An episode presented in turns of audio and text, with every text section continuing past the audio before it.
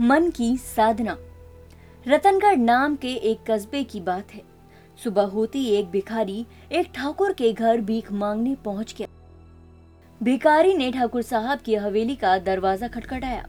उन दिनों ठाकुर साहब के दिन अच्छे नहीं चल रहे थे। दरवाजे पर आए व्यक्ति को हाजिरी देने लायक भी कोई व्यक्ति नहीं था। ठाकुर साहब खुद बाहर आए और उन्होंने देखा कि आया हुआ व्यक्ति एक भिखारी है। तो सहज ही उनका हाथ जेब में चला गया। लेकिन जेब में देने के लिए कुछ भी नहीं था। इस बात से दुखी होकर ठाकुर घर के अंदर गए और एक बर्तन को उठाकर भिखारी को दे दिया। जल्दी में ये नहीं देख पाए कि वह बर्तन दान में दिया जाना भी चाहिए था या नहीं। भिखारी के जाने के थोड़ी देर बाद ही ठाकुर साहब की पत्नी आई। उन्हें घर में बर्तन नहीं मिला तो ठाकुर साहब से पूछा, ठाकुर साहब ने बताया कि वह बर्तन तो उन्होंने एक मांगने वाले को दे दिया है। ये सुनकर ठाकुर साहब की पत्नी चिल्लाने लगी। अरे, ये क्या कर दिया आपने? चांदी का बर्तन भिखारी को दे दिया।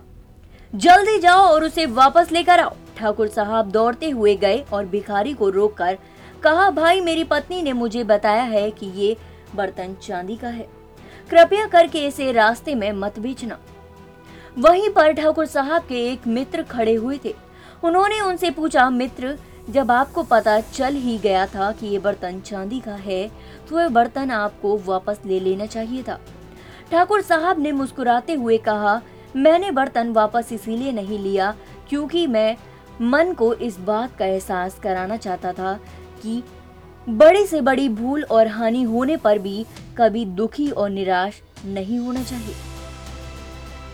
अगर आज की आपको मेरी ये कहानी पसंद आई हो तो मेरे चैनल को ज़रूर सब्सक्राइब करें और साथ ही इस कहानी को ज़्यादा से ज़्यादा शेयर करें और कमेंट करें।